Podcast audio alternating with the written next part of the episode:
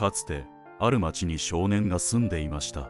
ある日彼は夏休みに祖父を訪れました。彼はいつも祖父と遊んでいました。彼は祖父に言いました。おじいちゃん大きくなったら成功した人になりたいんだ。成功する方法を教えて。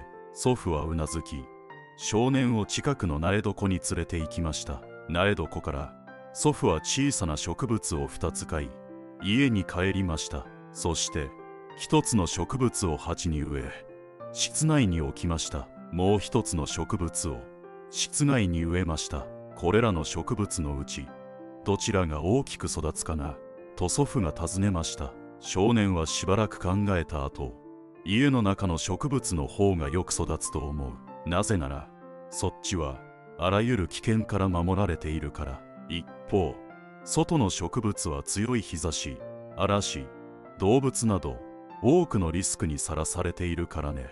と答えました。祖父は微笑み。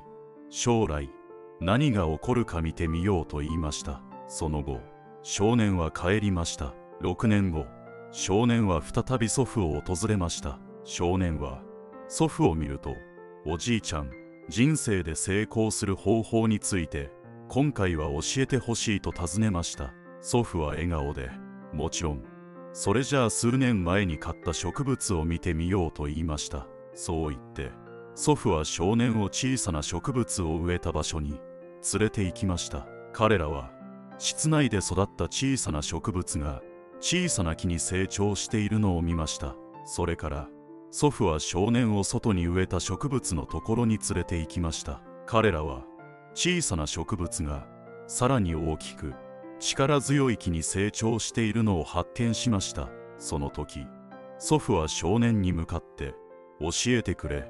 どちらの植物がより成長した？どちらがより成功した？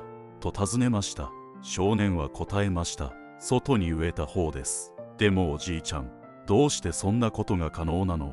あの植物は多くの危険に直面していたはずなのにこんなに大きくなった。祖父は微笑んで言いました。外の植物は多くのことに直面しなければならなかったけど困難に対処することにも利点があったんだ。外の植物には根を好きなだけ広げる自由があった。嵐や激しい雨のような困難がその根をさらに強くした。今では小さな嵐があっても問題ないくらい強い。一方で家の中に植えた植物は小さく弱いままだ。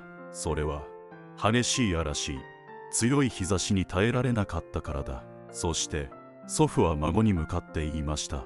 覚えておきなさい。人生では苦労しない限り困難を経験しない限り成功を達成することはできない。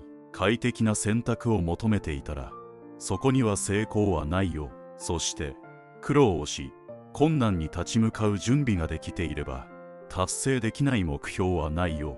だから困難を障害と考えるのではなく成功への足がかりと考えなさい。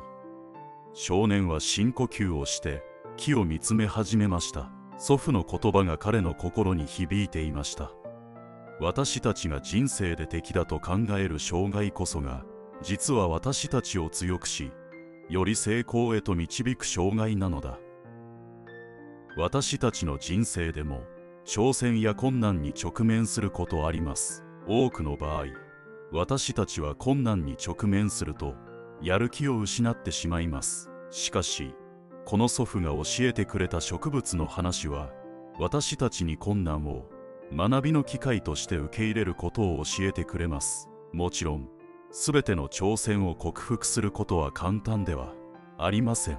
打ちひしがれたり落胆したりすることもあるでしょう。しかしそれらは一時的な挫折に過ぎないことを覚えておくことが大切です。それらから学び前進し続けることで最終的にはどんな挑戦も乗り越えることができるでしょう。ですので次に人生で挑戦や困難な時期に直面した時は諦めないでください。学び成長する機会を活用してください。そしていつも覚えていてください。今日直面している挑戦があなたをより強くより成功へ導くことができるのです。人生の地図をご覧いただきありがとうございます。あなたが幸せでありますように。